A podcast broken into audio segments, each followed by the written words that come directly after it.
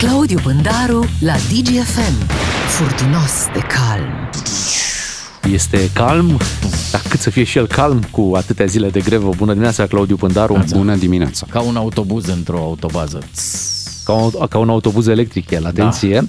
Da. Uh, Claudiu, ai înțeles ceva din această grevă, care, iată, s-a încheiat uh, fără să fie rezolvate cerințele, au hotărât să încheie greva, care a pornit oricum spontan, spun cei de la STB. Spontan, dar știa toată lumea de ea cu o zi înainte. Și primarul, și prefectul, și partidele politice.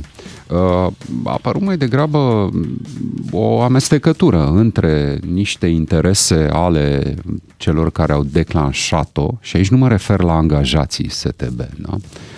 și uh, un conflict acolo care mocnea, parțial politic, înțeleg că sunt și tot felul de interese, deoarece un audit, spunea directorul STB, uh, scoate în evidență niște monstruozități financiare în cadrul acestei companii a statului, că nu e, un, nu e o companie comercială privată, și ne-am trezit cu greva asta și cu niște oameni, cu niște oameni care au uh, ignorat uh, decizii judecătorești executorii.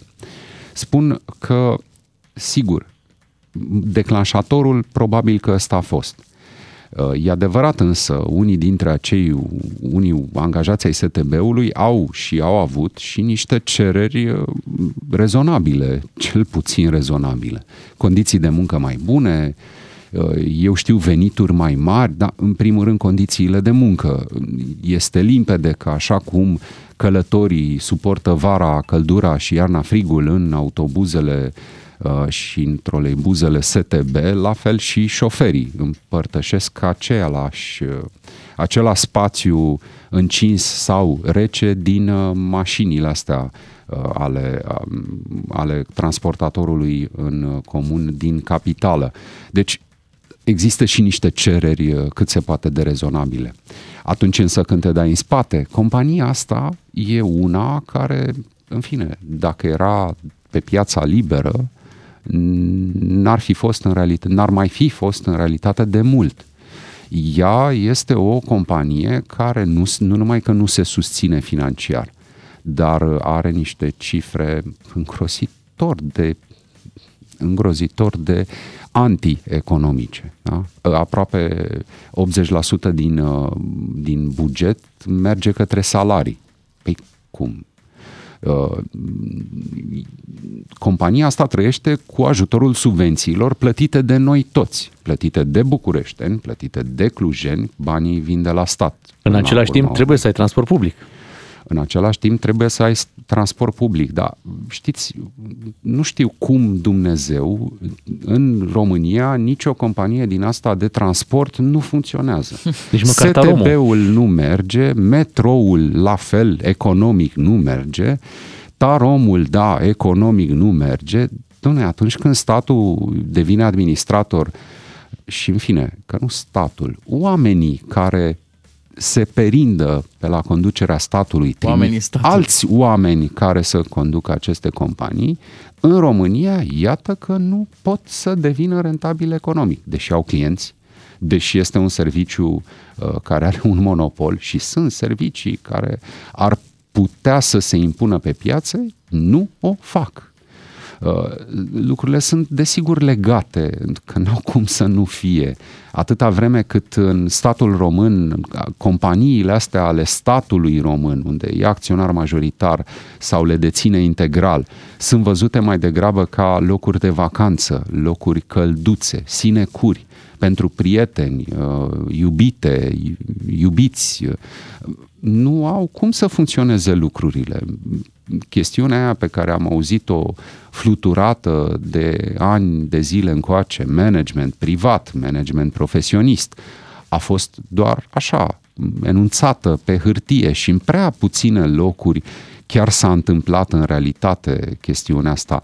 Și apoi, oricum, și dacă ajungea pe acolo vreun manager profesionist cu experiență în domeniul respectiv, când se schimba când se schimbau oamenii statului, imediat uh, decola, pleca uh, într-o călătorie în afara companiei respective și, uh, și acel manager uh, profesionist. Fac o paranteză, Claudiu, și te-aș întreba. A apărut la un moment dat uh, numărul ăsta de telefon la care angajații puteau reclama dacă sunt intimidați. Crezi că administrația locală sau autoritățile din România ar trebui să păstreze conceptul ăsta al unui număr în care să poți anunța dacă ești intimidat de sindicat, de patron, de colegii de la job. Crezi că e, e o problemă reală în în cazul de față înțelegem că acolo e, exista o problemă reală, adică uh-huh. anumiți angajați ai STB care au, n-au vrut să ne socotească o hotărâre a instanței care trebuia pusă imediat în aplicare, că asta înseamnă executorie, au fost amenințați sau ar fi fost amenințați de alți uh, indivizi să, să, să, din cadrul companiei să nu iasă cu autobuzul la muncă. Da? Uh, nu știu dacă acum ar trebui să existe un număr unic pentru... Există instituții care, pe care le poți apela atunci când ai un conflict cu angajatorul, cu colegii, cu sindicatul. Există căi, un număr unic. Nu știu dacă asta e prima problemă care trebuie rezolvată în, în România și apoi mi-e teamă că și la numărul ăsta unic la un moment dat, pe parcursul conversației, oricum ți se va cere dosar cu șină. Știi? Plângerea dumneavoastră poate fi înregistrată, dar aduceți un dosar cu șină și eventual o ștampilă. L-am auzit pe Emil Box spunând ce ar fi făcut el într-o astfel de situație, cum i-ar fi dat afară imediat pe cei care nu aplică o sentință, n-ar fi stat să se roage de nimeni, spune Emil Box. Ți se pare că autoritățile, primarul din București, Nicu Șordan, și cei din jurul lui, au reacționat corect în această situație, puși în fața acestei greve?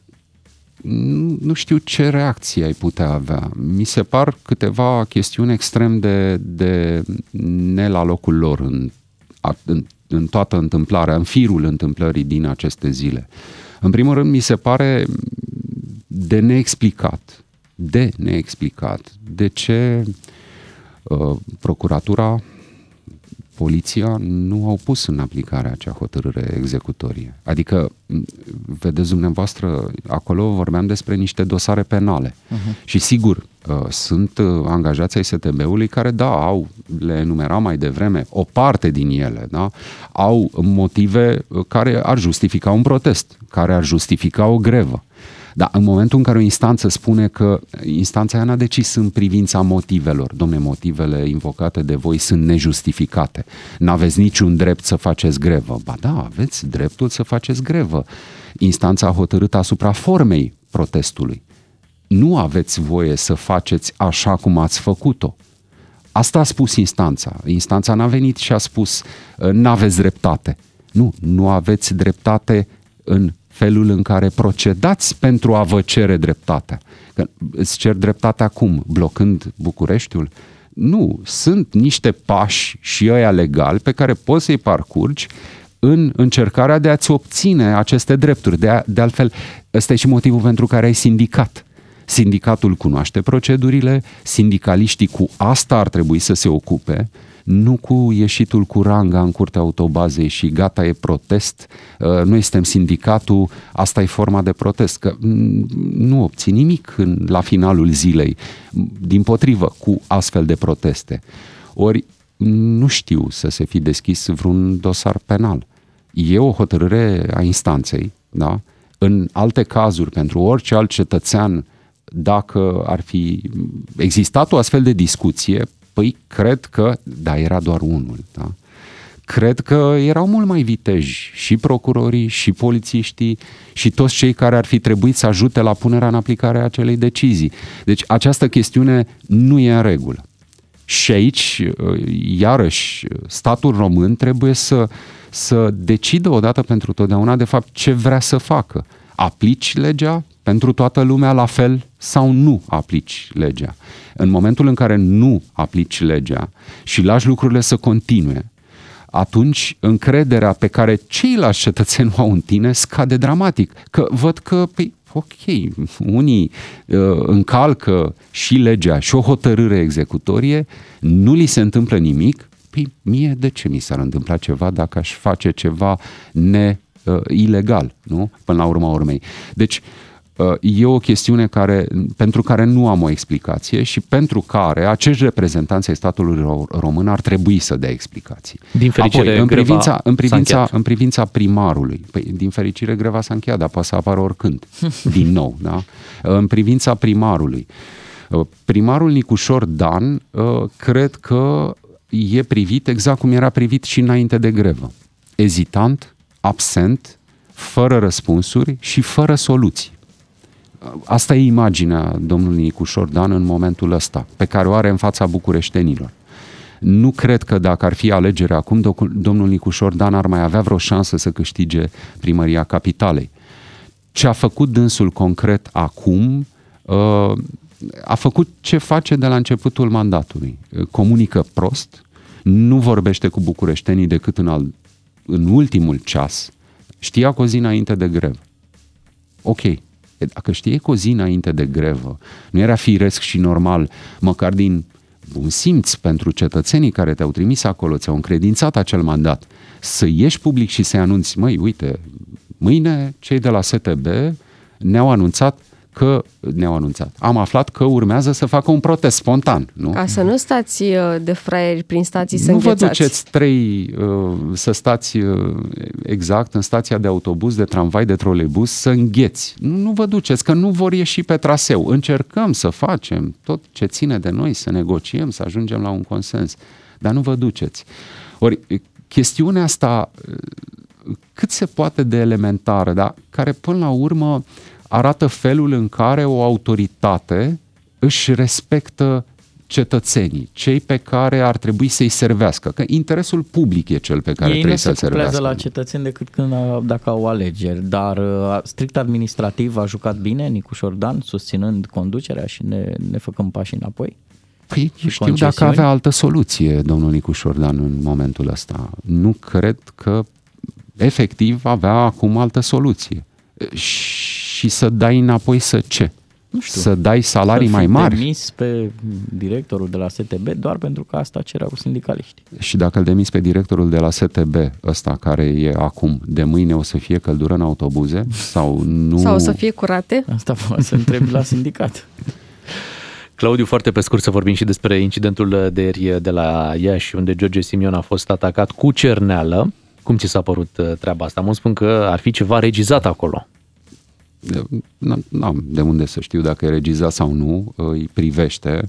M-au îngrijorat însă alte chestiuni și anume reacțiile uh, celor uh, din uh, partidelor politice locale. M-au îngrijorat pentru că uh, erau unii care spuneau, domnule, a primit ce merită.